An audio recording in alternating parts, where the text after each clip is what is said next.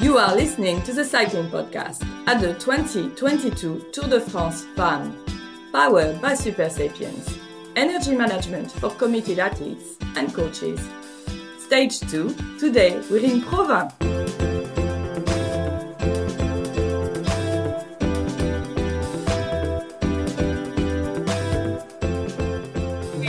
had to be focused. We had to be alert also on the on the bell lap with one lap to go because it got narrow and the wind played a role. But uh, actually I didn't expect that we uh, we would uh, break away and stay away. But um, yeah, uh, like yesterday, the team did a perfect lead out for the Champs Elysees, and now they brought me perfectly into this this battle up to the sprint. And yeah, and then Elisa Balsamo attacked, and apparently it was the moment to to go.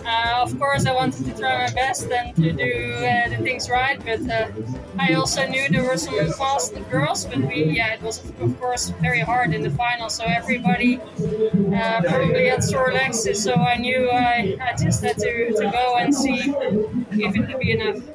Well, that was the voice of Marianne Vos, now the yellow jersey and the winner of stage two of the Tour de France Femmes. Uh, I'm here in a lovely little medieval town uh, with a new contributor to the show, Anna Marie Rook. Hello, Anna Marie. Hi. Uh, I've butchered your name because I know that you prefer to be called Rook, so people don't butcher your name. Uh, how much butchering did I just do there? You did pretty well, actually. Oh, okay, there you go. Uh, and Rook is the North American editor for Cycling Weekly and is here all week. Are you enjoying your time so far? Oh, very much so. Yeah, it's a momentous occasion. And down the line, joining us on our table that should be crowded with Aperol Spritz, but is not yet because no one wants to give us any attention uh, in this restaurant, uh, is Lizzy Banks.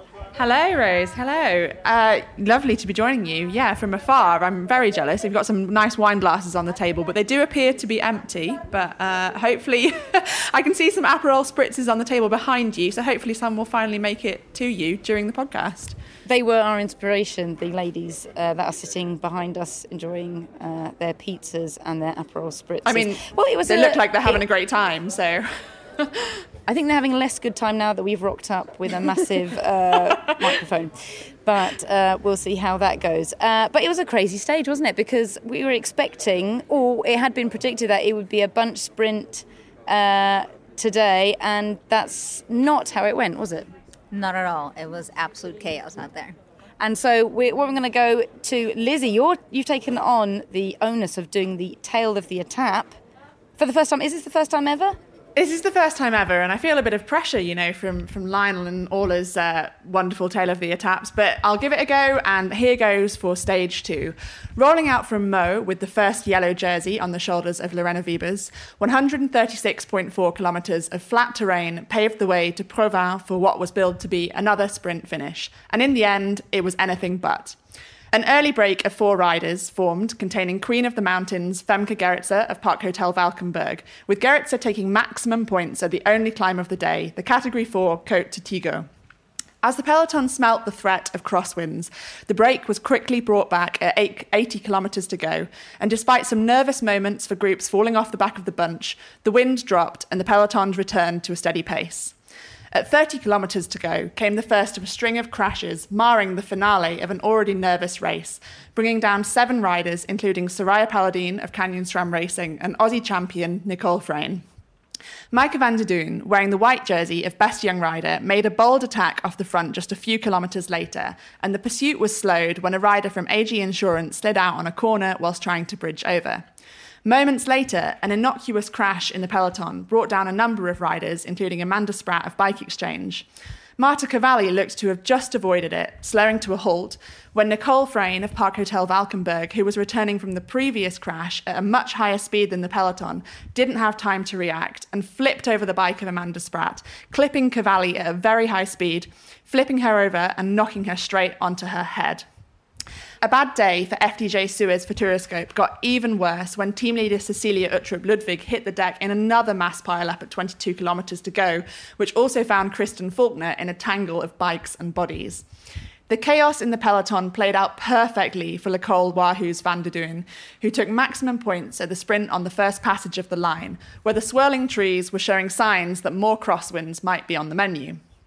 Wiebes, Kopecky, and Vos mopped up the sprint points behind as world champion Elisa Balsamo launched an attack through the line, taking Elisa Longo Borghini, Doma, Marianne Vos, and the birthday girl Silvia Persico with her, and catching up with Maaike van der Duin to make a sextet at the head of the race. Once out of Provins and on the finishing loop, a peloton decimated from crashes was further depleted by the raging crosswinds, and with Jumbo Visma and Canyon SRAM having multiple riders blocking the chase behind, and SD Worx having little interest in aiding the chase, DSM were left to do the lion's share of the work. Meanwhile, further behind, FDJ had three riders drop back to pace Cecilie Uttrup Ludwig, but were making little inroads on the peloton. It was set then that the escapees would contest the stage.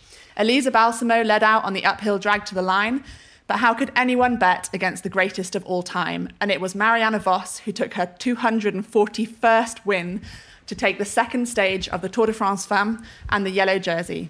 Just 24 hours after her second place on the Champs Elysees, the tears of disappointment turned to tears of joy for Marianne Vos, arguably the greatest rider this sport has ever seen, male or female. Silvia Persico was second, and Kasia Niewiadoma rounded out the podium. Vos also took the lead in the green jersey competition. Femke Gerritsen retained the mountains jersey, and Maaike van der Duin re- increased her lead in the young rider classification. Shortly after the finish, we had news of the first abandon.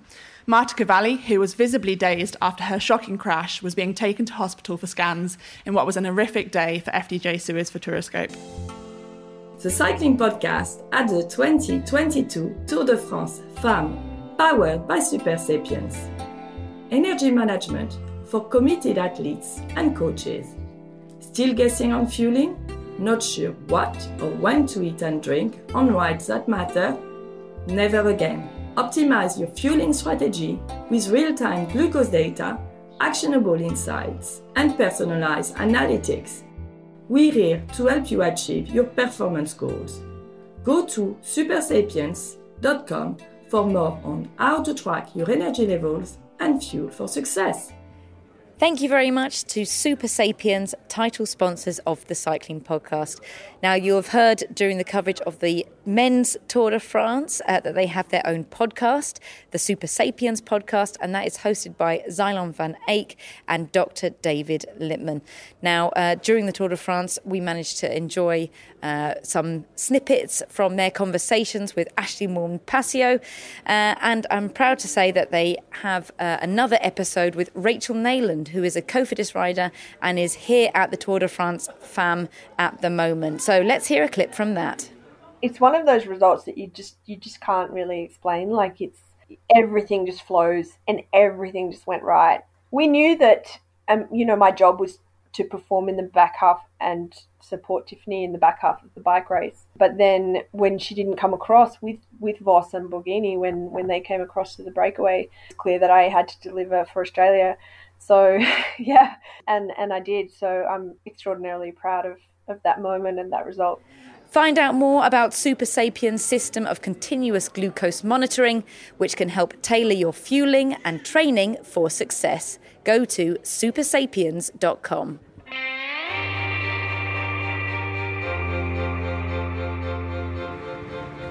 Now, I've just got to the finish here in Provins, and the, the crowds are starting to, to gather already. Um, but I'm kind of uh, taken aback a bit because there seems to be uh, a much steeper ramp than I was expecting into this, what should be just a pan flat bunch sprint. I know in the road book it suggested that there would be uh, some sort of ramp, but um, up from the flamme rouge at a kilometre to go, uh, it starts rising, and then between 300 and 200 metres to go, uh, there's this hairpin that's, you know, 180 hairpin, um, and uh, with I'm not saying that it's a, it's a, huge gradient. It's only about you know four five percent in places, um, but it's enough to make me question whether uh, a lead out train is really going to work here. Whether maybe Lizzy Banks was right all along, and it would be a good one for Marianne Vos to win.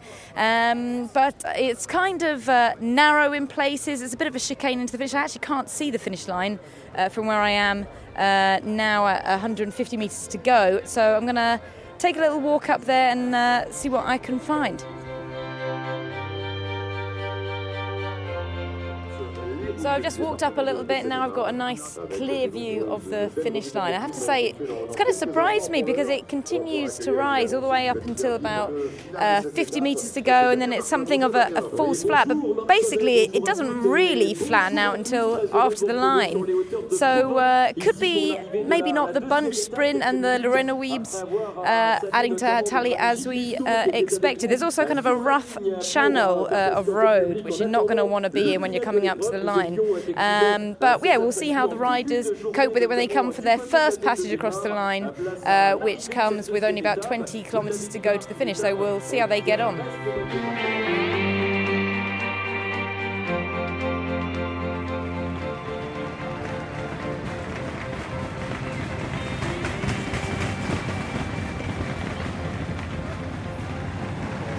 Here they come, coming in for their first time uh, across the line. And we have a solo rider.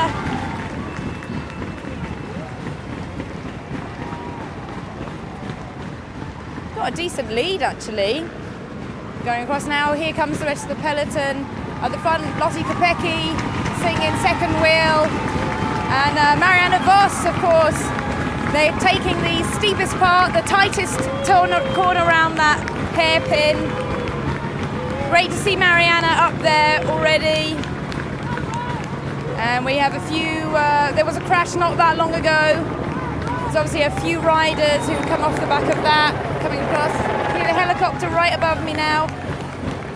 And actually the peloton has split up. Uh, could be from that crash. Mm, we've got Ellen van Dijk off the back. Uh, uh, many of the UNO X uh, riders also in that group must have been held up by the crash, I should imagine. Uh, but yes, next time that we'll see them will be the finish. So looking forward to seeing uh, the moves, the movers and shakers then.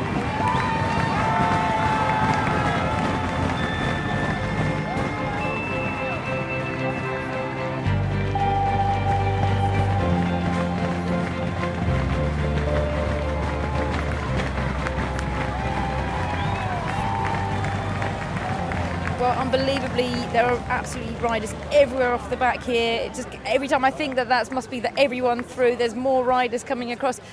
Uh, I've seen the like of, of, Amanda Spratt right off the back.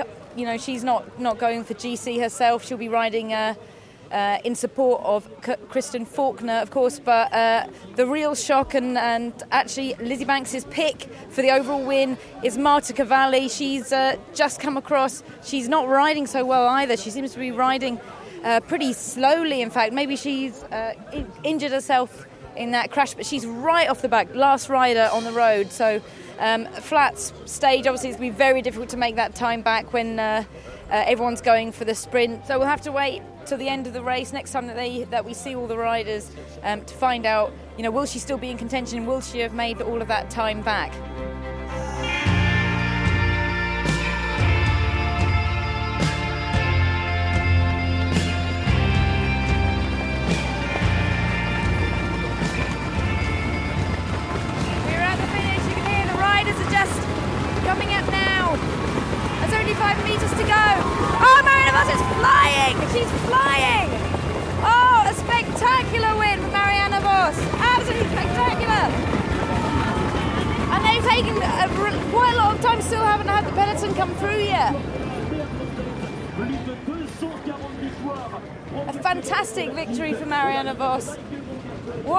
Moment for her. Certain to have the yellow jersey tonight as well.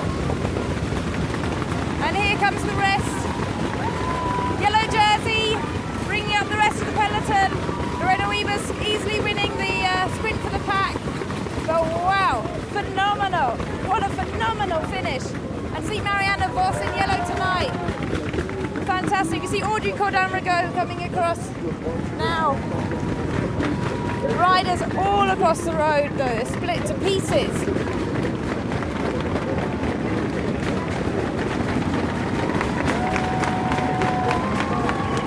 There's Elisa Balsamo, the world champion coming across only now.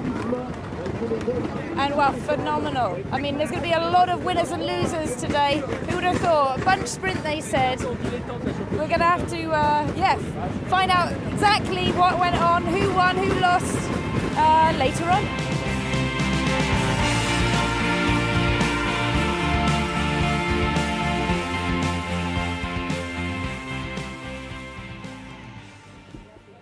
Well, you heard there my experience of uh, being at stage two and just uh, witnessing all of the chaos. I'm not sure. I managed to uh, capture, I think, the chaos, but probably not much of what was actually happening in the race. But I mean, it's a momentous occasion to have Marianne Vos in the yellow jersey. I imagine this is exactly what the Tour de France organisers were hoping for when they set out this route right from the beginning. It's kind of a, uh, she's the perfect uh, person, isn't she, to be in the yellow jersey here?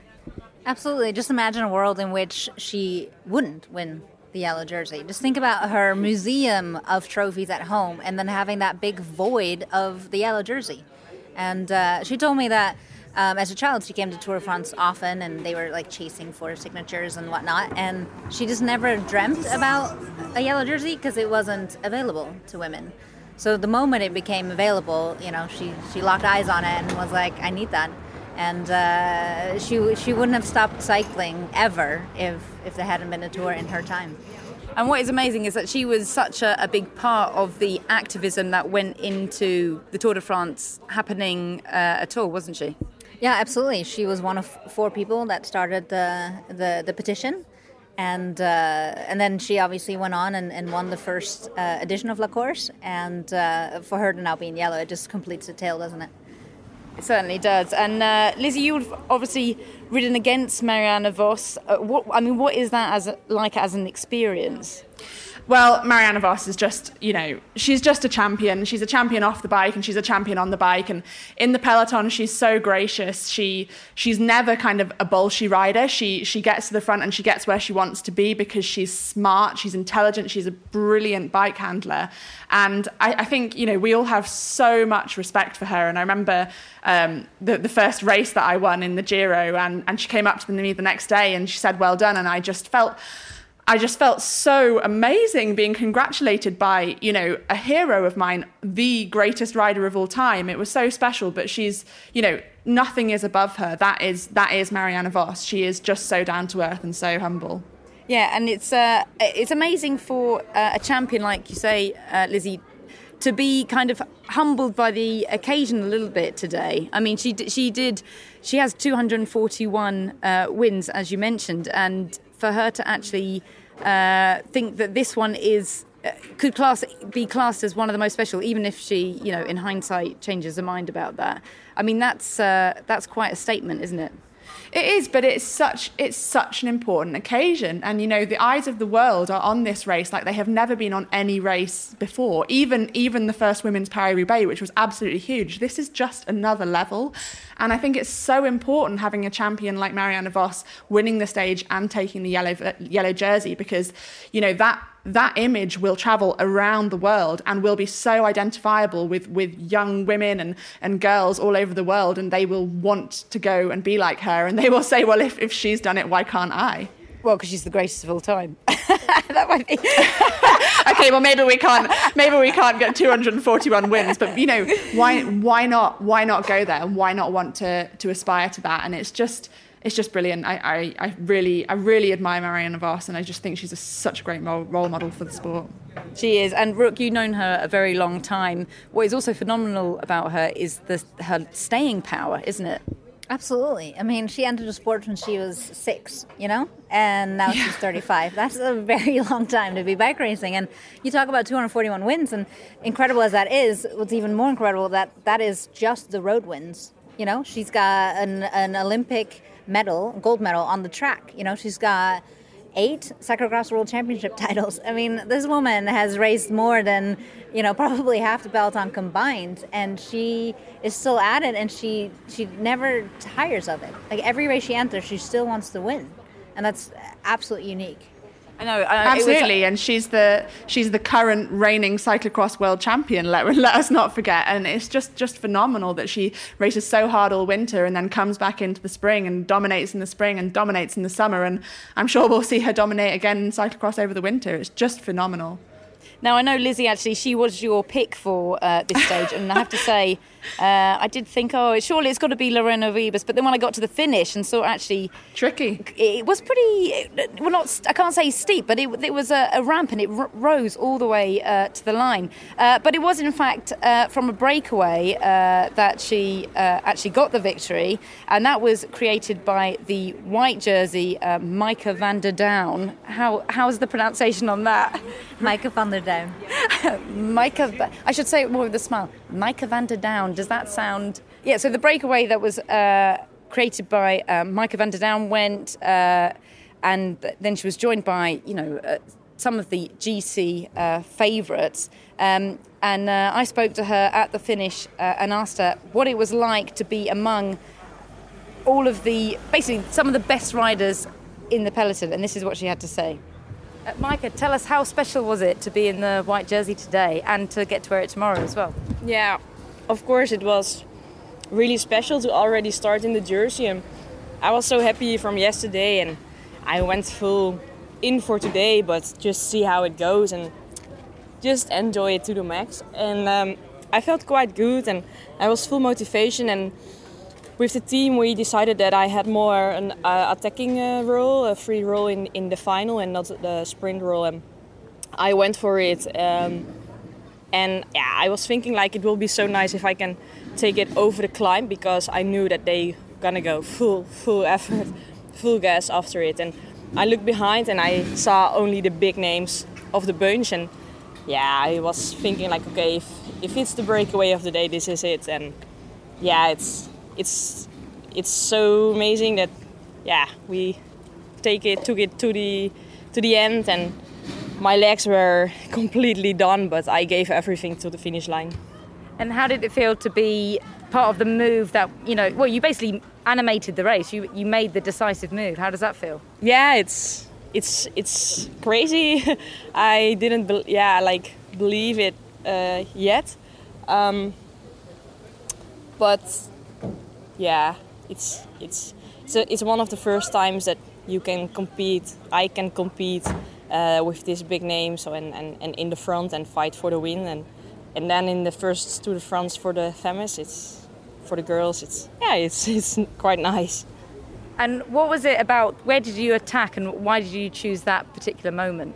Well, it, the whole day was quite nervous, and, and there was a big chance of echelon. So, yeah, the bunch was really nervous, and it was a little bit like an, a spring race. Um, and then at the moment, yeah, not really. It re- didn't really happen, and yeah, the, the, sometimes the bunch was on was on one line, but it didn't break. I was I was on the front, and I was quite safe the whole time, and I felt good. And then um, just a few kilometers, I think around 5k before the before the local lap, uh, the bunch was rela- yeah quite relaxed, and there was a narrow road, and I was in a yeah really good position and I talk with my teammate and I say, yeah, can I go for the attack or should I go? And she say like, yeah, if you want, you can go. And I was like, okay, I can, I go. And did you surprise yourself on, on how well you could compete with those big names? Because you know you came to the finish line with the biggest names in the peloton. Yeah, yeah, it's it's uh, it's it's amazing and it's it's really nice that, that yeah we as a team, but yeah also for me personally, I made a big step. Uh, this year, and I know in the sprint finals I can I can compete for the win. But um, it's one of the first times I can I am in in a breakaway and ride for the win. And with these girls, yeah, it's it's really nice, and especially in the Tour de France. Chute, uh, chute à l'arrière du peloton. Cycling podcast team car at the back of the pack, please.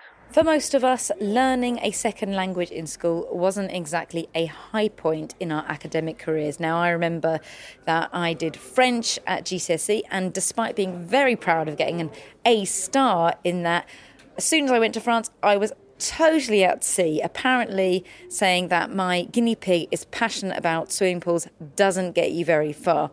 But you don't need to rest on that anymore. Now, thanks to Babbel, there's an addictively fun and easy way to learn a new language.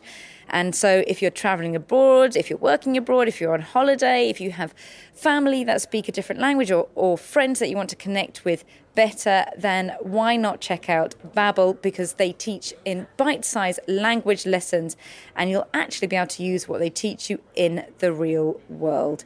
Now, I chose French uh, to learn through Babbel and that has come in very handy being here at the Tour de France Femmes booking into hotels, uh, just having a basic conversation with people. People always want to come up and, and ask us a bit about what we're doing on the race and, and the key riders. And it gives us all of that basis to have a, a, a bit of a, a conversation with people here out on the road. What I found particularly handy being here working uh, is that Babbel have 15 minute lessons and those are designed to be the most efficient and effective way to learn a new language. It certainly means that it's a lot more manageable than other lessons that you can uh, get out there, and the, their teaching method has been scientifically proven to be effective across multiple studies. Uh, so, with Babbel, you can choose from 14 different languages, including Spanish, French, Italian, and German. Perfect if you're a cycling journalist, uh, of course. And they have a speech recognition technology on Babbel, which helps you to improve your pronunciation and accent, because that's pretty key when it comes to conversing with people in another language. Luckily for you, right now Babbel is offering our listeners six months free with a purchase of a six-month subscription with promo code CYCLING. Go to babbel.com slash play and use the promo code CYCLING for an extra six months free. That's B-A-B-B-E-L dot com forward slash play with the promo code CYCLING. Babbel, language learning that works.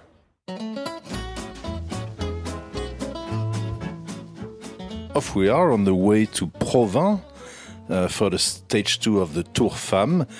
Um, and well, you know, the men at Carcassonne, uh, we've had quite a few uh, stages of the Tour Homme. I think we should call it the Tour Homme now that we the Tour Femme uh, in Carcassonne lately, and everybody knows Carcassonne is famous for its old town, its old fortified town, re- really kind of medieval, an example of medieval architecture uh, in southern France. And nobody talks about Provins, but Provins is, is a kind of lesser known Carcassonne, and it's it's almost as beautiful. It's also a, a World Heritage uh, site, um, you know, as decided by UNESCO, but it's it's for some strange reason because it's quite close to Paris, far lesser known than Carcassonne. But as you'll see, you know, when you're in Provins, uh, you, you've got very spectacular fortifications and.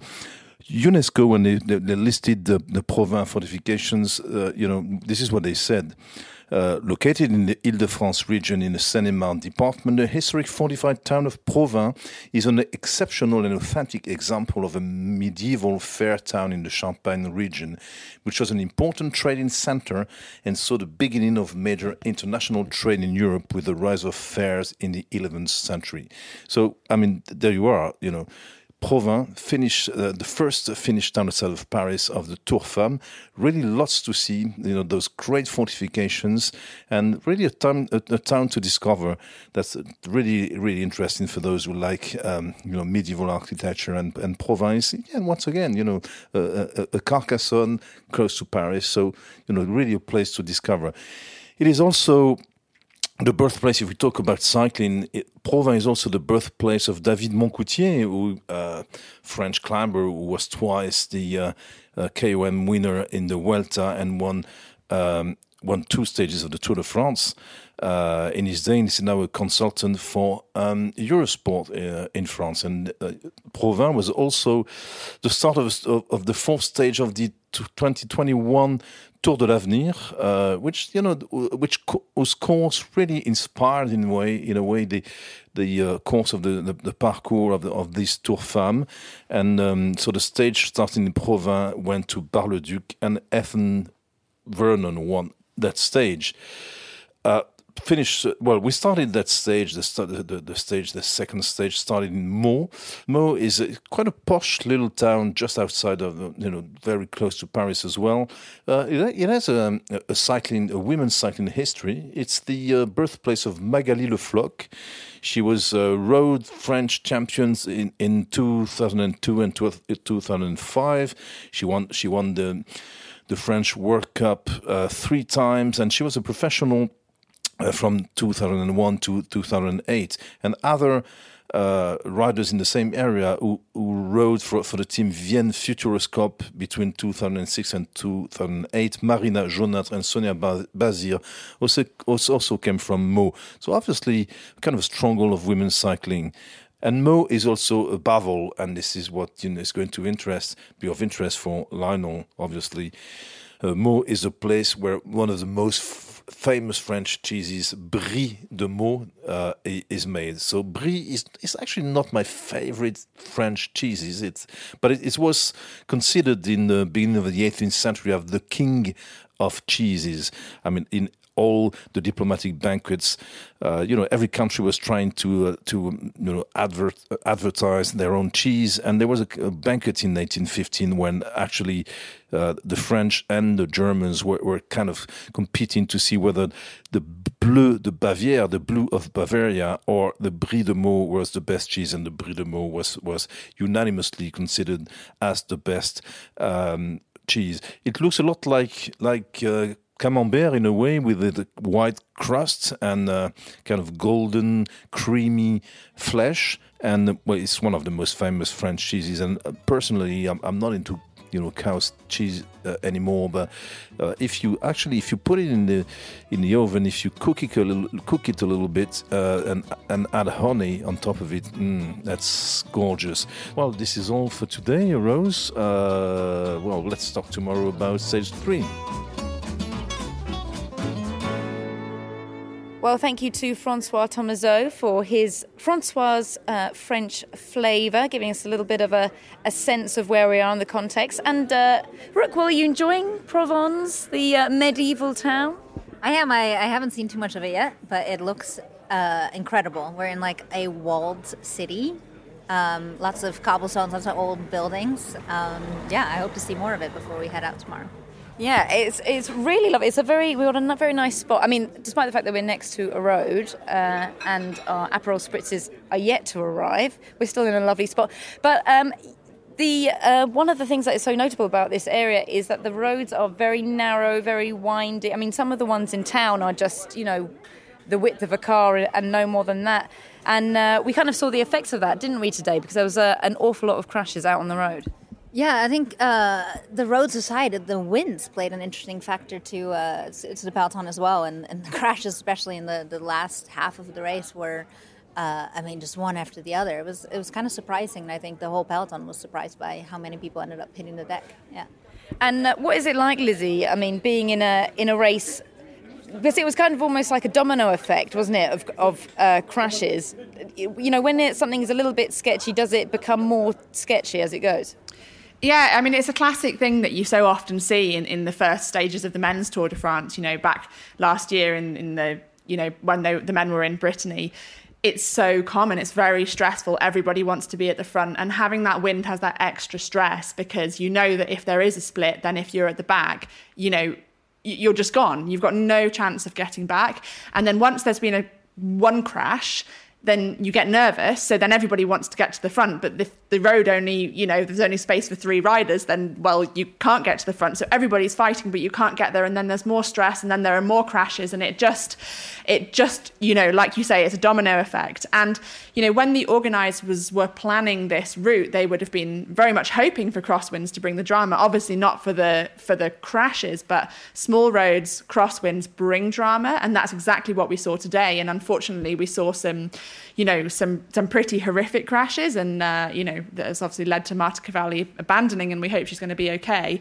But um, there was drama. There definitely was drama, and that was provided by the wind. Yeah, um, and you mentioned Marta Cavalli uh, there of FDJ. But I mean, it wasn't just Marta Cavalli who had a, a bad day on, that team. I mean, they had a, a, number of riders involved in a number of incidences, uh, didn't they? I mean, a bad day all round for them. It really was. Just seeing one after the other go down and, and basically seeing them um, crash themselves out of contention for the GC was was really sad to see. I think we all uh, wanted to see see that team perform on the last two stages, and uh, today was was very unfortunate for them. And what is interesting is also they, you know, they, they've come here with a team, probably one of the strongest teams on paper. They have Marta Cavalli, they have uh, Cecilie Ludwig, they have Evita Muzic, um, and uh, yeah, you know, Cecilie Ludwig was involved in an uh, incident. They sent uh, some riders back to, to, to help with her. Uh, Marta Cavalli was in one, uh, that, and I, I'm presuming that they thought that her that you know she would be so far behind that it wasn't worth sending riders uh, back for that. What did you make of that team dynamic, Lizzy? Well, there's a few inter- interesting things there, actually. I think that the, the Marta Cavalli crash, in my opinion, she shouldn't have been allowed back on the bike. It was very clear from the images that she'd hit her head very badly. When she was back on the bike, um, she appeared very, very dazed. Uh, then it transpired at the end of the stage that her helmet was split to pieces and she was going for a scan. And so, in the light of, you know, a lot of terrible accidents, and especially in the light of Amy Pieters' tragic accident, I just wish that people would take things more seriously and you know, do the checks before you get back on the bike. But, you know, looking to the rest of the FDJ team, um, Cecilie Uttrup Ludwig lost 1 minute 38. Grace Brown lost 322. Evita Muzic was actually okay. She was in the she was in the peloton group behind the escapees, but then on the final corner with 1k to go, she slid out and then she was uh, she's down at 105 now. So it really it really was a terrible day all four of their gc options have lost significant amounts of time and also probably significant amounts of skin as well which is if not more important because you know that takes so much healing. And and as we saw in the giro sometimes losing time isn't actually as bad as you think it might be because you can go in the break and you have other opportunities and you can actually make up time. But um, yeah the fact that the whole team is injured now is uh, is not great. And we hope that you know, as as the days go by, I'm sure these stories about what actually happened will come out, and uh, hopefully we'll get to speak to some of the team tomorrow and actually find out how they are. Yeah, because uh, I mean, you say that Lizzy FDJ actually at the finish refused to speak to. Uh, any of the press, they said uh, at the very finish line that they would say something at back of the bus, and then you get to the bus, and lo and behold, they said no, no one's speaking, which, which is, I mean, I mean, it's a real shame for to to be at a race which they want a lot of media attention for. It's the Tour de France Femmes. It's been built up so much, and then you get a, a, a team, a French team, uh, indeed, that uh, will refuse to say anything because they're a bit down on their luck. Um, another team that also really struggled was uh, Team Bike Exchange uh, they had uh, there was a, a, crash with Amanda Spratt that took her out. There was also a crash with uh, Kristen uh, Faulkner. I mean, Rook, where do you see Kristen Faulkner's uh, GC now? Yeah, I mean, and, and to add to that, it was also Urska Zigart in that same team. So anyone that had a chance going uphill, um, where it was involved in, in one uh, crash or another, and um, you know that's that's not just from a uh, on paper, but like from a morale point of view, that really really hurts a team. And uh, yeah, I mean, anything can happen in the mountains. And you know how time gaps become very small or very very big in the mountains. And so you know i, I, I don't want to put her down quite yet but um, yeah they're going to have a lot of work to do. I mean kristen faulkner has really i mean she's come into the sport. She's new to the sport isn't she? Uh, and i mean she has such a huge talent and it felt like this was her year that she was going to break through. No absolutely. I mean just seeing her climb uh, in any like the Giro, any recent uh, performances. Like and she can climb extremely well, but she also descends okay, which is not something that happens often in, in climbers. And I think today's stage in general, it, it almost just you know opened up the way for Annemiek even more. Like most of her biggest contenders are currently struggling with with an injury. Yeah, that's very true. Well, yeah, it's in, it's interesting that you say that. I mean, um, you know, you were talking about Amanda Spratt, and the reports are that she's got some, you know, rib pain, and she's gone off to the hospital to see if she's got cracked ribs, and we hope not. And Pauliena Rooijakkers, who actually we forgot to mention in the preview Rose because there were so many people to talk about, she lost 251 today. Ane Santesteban, another climber on the Bike Exchange team, lost 625 along with Joss Lowden of Uno X. But you know, those who were in that front chase group of the peloton behind um, the escapees with Marianne Vos and Elisa Longo Borghini and Niewiadoma. Well, we've got Garcia, who of course was right up there in the Giro until she exploded near the end, Vollering, Juliette Labous, Moolman, Veronica Ewers, who I think has a great outside chance if she can stick with them on these earlier stages. If she can stay there, then once we get to stage seven and eight, she's got a great chance. Annemiek van Vleuten, of course, and Liane Lippert. So you have got you have got a good number of people there on that same time. And I actually think, you know, if the people that have lost time today, if they haven't lost too much skin and their injuries are okay for them to carry on and not be too hampered, I think it could create a really exciting race because we've got five, six, seven riders who've got nothing to lose and are going to go on the attack. But if a lot of these riders go on the attack and they get up the road, that can be really, really dangerous. And who's going to chase? SD Worx don't usually chase. Does Annemiek van Vleuten have a strong enough team? So it could be really, really interesting and actually could create a very exciting race. Despite the fact that the GC has kind of been blown open on day two. Well, yeah, let's hear now from uh, Kristen Faulkner, who lost uh, skin and time uh, today. Here's what she had to say. Uh, so, tell, I mean, tell us what happened. I can see you're bandaged up. You obviously lost a lot of skin. Uh, your wrist is bandaged up. Tell us what happened out there.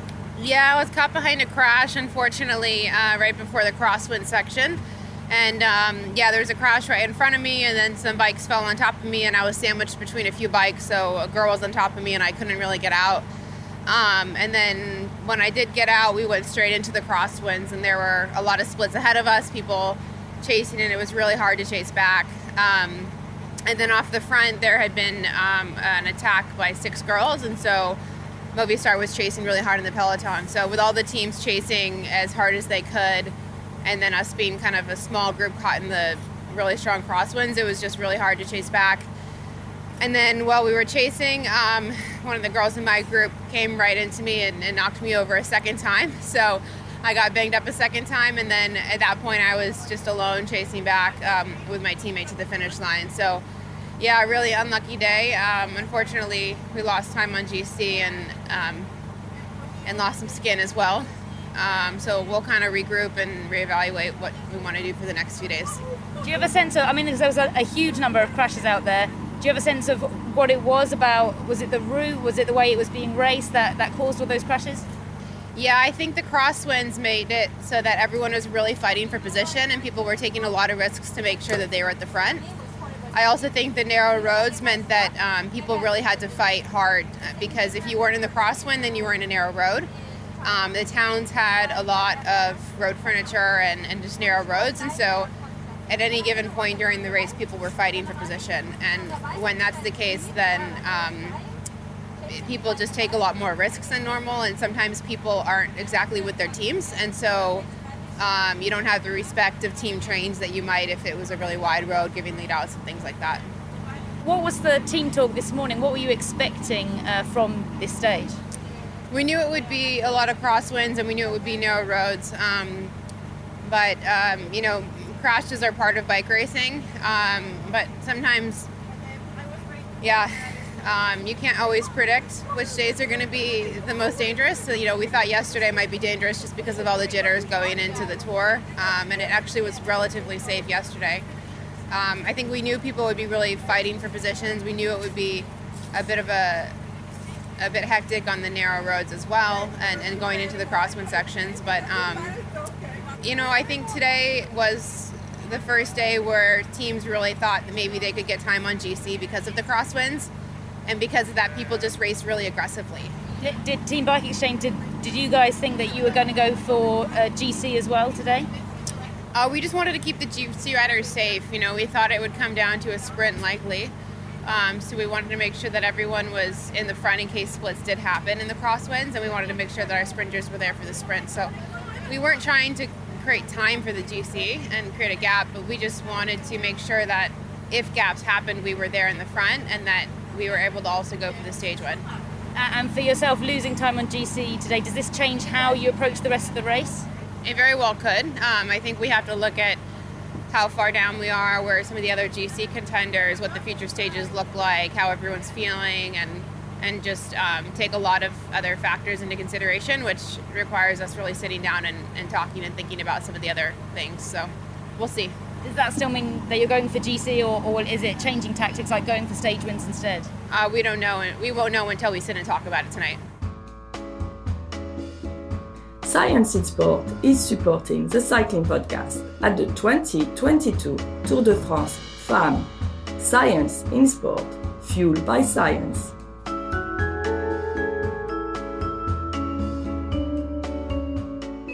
Thank you very much to our long term uh, sponsors, Science in Sport. Uh, now, they're keeping us uh, on the ground here, and their support means that we can give daily coverage to the Tour de France Femmes, as well as all of the men's Grand Tours, and of course, our regular coverage too.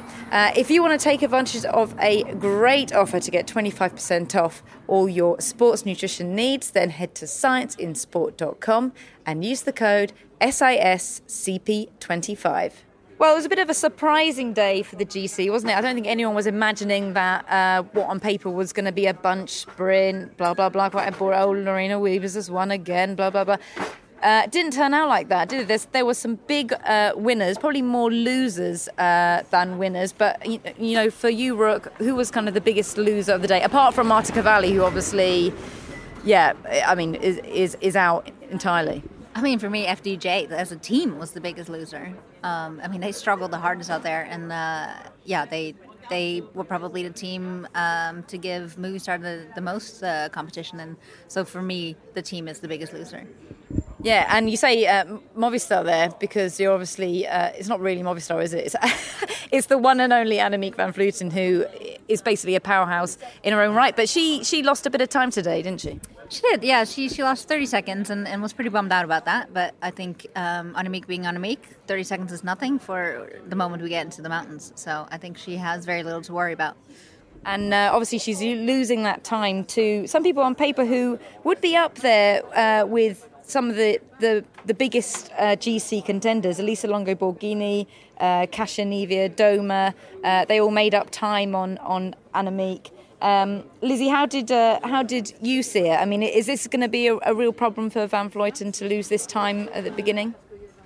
No, I don't think so. I mean, if it had been lo- losing time to Vollering, Garcia, or Cavalli, of course, then uh, it would have been more concerning for her, and it definitely would have been a more stressful position. But I think she's lost time to rivals that really, if she thinks about it, she's she don't she doesn't really see as you know really big threats for the climbing stages.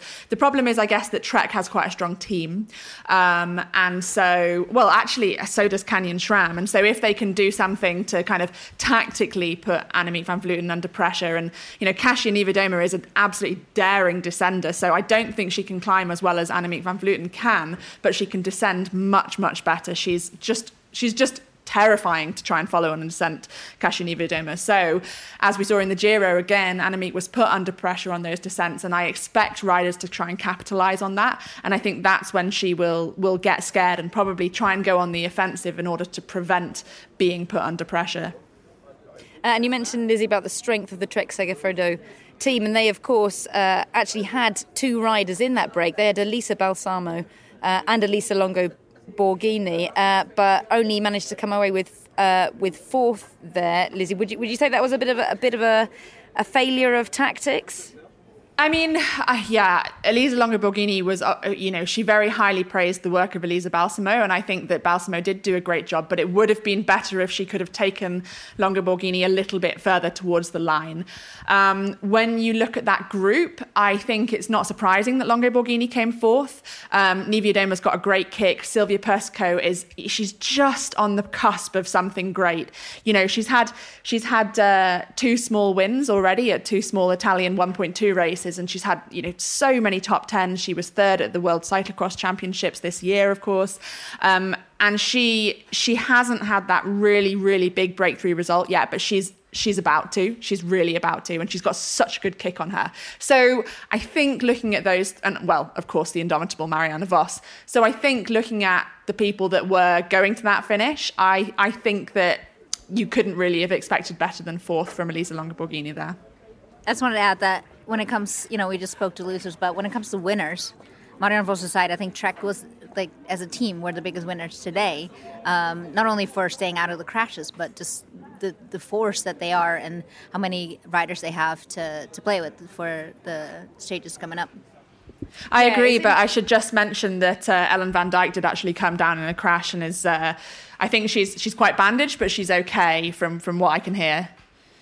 Yeah, we. Uh, so I caught up with Elisa Longo Borghini of uh, Trek Segafredo at the finish, uh, and she was, you know, for someone who you've said is one of the winners of the the day, uh, Rook, she was in a, a bit of a, a slightly downbeat mood. Uh, Elisa, so that was not a uh, bunch sprint that people were expecting. Were, were you guys expecting it to be that? Yeah, we, we saw beforehand that, that there was this sprint, and then it was kind of tricky after uh, after the sprint, and uh, there was a cross section. So we thought to go um, to go as a team, and uh, Elisa was just uh, just great. And I think uh, I, I really need to thank all my teammates today because they were great all the all the stage long. They did an amazing job. They were going really really good, and uh, yeah, I mean Elisa is just a great champion. I have no words to describe that uh, that lady. She, who knows what she has in the legs. And how did that break form? Where right at the end. So after the sprint, Elisa went pretty straight, and then um, Marianne saw the saw the attack. And um, first we were with, with three, and I, then I saw Niewiadoma and. Uh, um, the Wahoo called uh, the white jersey and um, Persico, and uh, therefore then it was just uh, Fogas. So were you following wheels, or you, did you know it was gonna? Uh, did you think it was gonna stay away the breakaway? Uh, yeah, we had to. We have to try, and uh, yeah, if you try, you never. If you don't try, you never know. So that was Elisa Longo uh, Borghini, who made up a bit of time on, on some of her rivals in terms of of GC. Um, but Kasia Nevia Niewiadoma, it was nice to see uh, her at the front. Um, she, I don't know, you know, how much of a stage racer she is. Obviously, she's won the uh, women's tour before, but that was kind of a that was one stage which she kind of gained a lot of time on um, before maybe everyone kind of uh, knew about her. What do you think is of her prospects, Rook, uh, in this race? She's a she's always a bit of an underdog. Like you can't rule her out. Uh, she hasn't done anything like incredible that make you pick her as a as an outright favorite, but she's definitely for me always on the list. If she has a really good day, like she did in the women's tour that you mentioned, she can take it. But it does take a very good day. You know, I would say that I think she's a contender for the podium, but I wouldn't put her as a contender for the win unless something you know, crazy were to happen, and this is the Tour de France, so I guess don't rule anything out. But I think she's she's always there or thereabouts, but she doesn't usually provide that kind of final knockout punch. Um, so I wouldn't be I wouldn't be surprised to to see her sneak onto third on the podium, but I, I, I think it would be very unlikely to see her take the overall. Yeah, she doesn't really have that kind of caliber in the high mountains, and uh, yeah, exactly. And as we know, we're kind of we're, we're building up to that on the final two stages. Uh, a lot of high mountains. Um, so you know, it, uh, I guess the approach is working out for her. In the fact, that she did make up some time coming third as well, get some bonus seconds there. Um, so let's uh, hear from Kasia Niewiadoma, who. Uh, who was very upbeat. It's like the opposite of Elisa Longo Borghini. She's like uh, very upbeat about uh, her performance today, and uh, you know, getting a, a, third for the team. That's kind of um, Canyon SRAM's prerogative to be happy with a third, uh, unfortunately. But um, let's hear from Kasia now. Everybody is really happy at Canyon SRAM after this stage. Um, yeah. Tell me what happened there. Um, I think that first of all we were prepared for this stage. We had done recon a couple of days ago, so we had knew we had known what to expect, and basically we just wanted to stay safe throughout the stage, not to lose any time if we would gain, that would be amazing. So maybe that's why we're very happy right now because we completed our first plan, which was just to like gain some t- time um, on other competitors. So yeah, that was sweet. I was really happy to have my teammates looking after me, putting me into position where I could find myself feeling safe and secured. And as we could see, there were many crashes, but luckily, none, really, none of us was involved. And yeah, um, as we entered the final lap, um, the pace was quite hard on the climb as there was a bonus sprint, and after that, Um, Balsamo actually attacked that I was surprised with, and basically we just kind of followed, and all of a sudden we saw that we have a little gap. So I feel like the group was moving because everyone had some sort of interest in it. Um, myself, Longo Borghini, being, uh, sorry, sorry, Elisa. Longo was, uh, we were going for the GC and of course Marianne. And I thought that Balsamo was going for the stage victory. Yeah, they were going for the GC time. So yeah, we were just being very nicely all together. And as we could see at the end, we just gained some time. Did you get a sense, Kasia, that other teams were not as prepared as Canyon SRAM? They maybe didn't realise quite how the, the steepness of the finish? I think that most of the teams they were expecting sprint stage and maybe not that many reckoned actually that stage. So because everyone was saying, oh, this is like another sprint stage. Um, luckily, we were prepared enough, so we knew what to expect, especially after the finish line with all those small roads. So yeah, I'm definitely happy that we had a plan. We knew what to do, and we completed it. And you said that you followed kind of Elisa Balsamo. What, what would if, if she hadn't? Because you were surprised that she attacked. What was the plan? Had that not happened?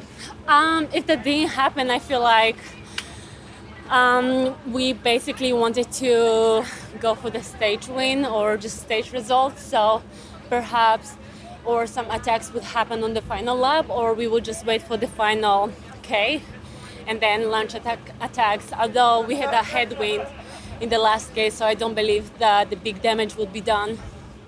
Well, I do think the one thing that Kasia Niewiadoma has in her favour is that she has an exceptionally strong team and a strong team in the mountains. Um, she's got Pauliena Rooijakkers, Elise Chabbey, um, Tiffany Cromwell. I just think that she has the team to support her. And if she wants to use them as pawns, send them up in a breakaway so that they're there later in the stage when she comes over, she can do that with that team. Um, and that's that's a huge advantage having that strength. I mean, we've just we've just seen it with the men with Jumbo Visma how important it is to have a strong team and, and the games that you can play. So I think that's going to be, it could be hugely advantageous if they choose to, to play the tactical, tactical game.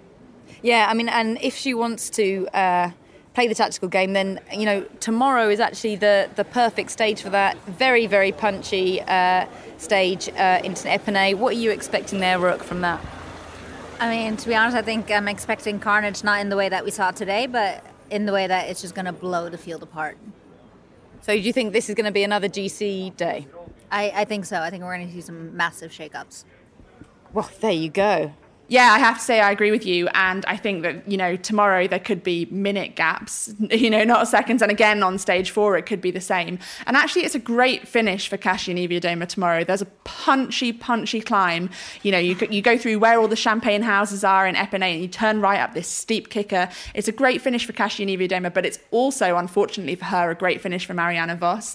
And I think that Marianne's team will really want to try and hold this jersey all the way to the mountains. And she has a really strong team. You know, today in the final, Jumbo Visma had four riders behind, and Canyon Canyon SRAM had three, I think. So they were by far the strongest teams.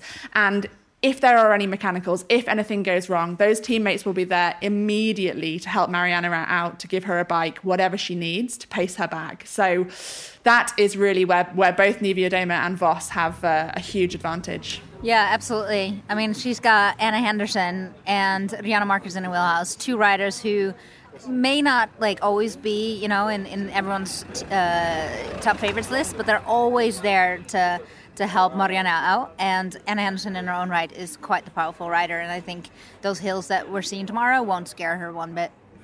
Yeah, well, there you go. All the drama that we're adding for tomorrow. So you have to tune back in uh, tomorrow. I should, uh, a little bit of housekeeping uh, from me.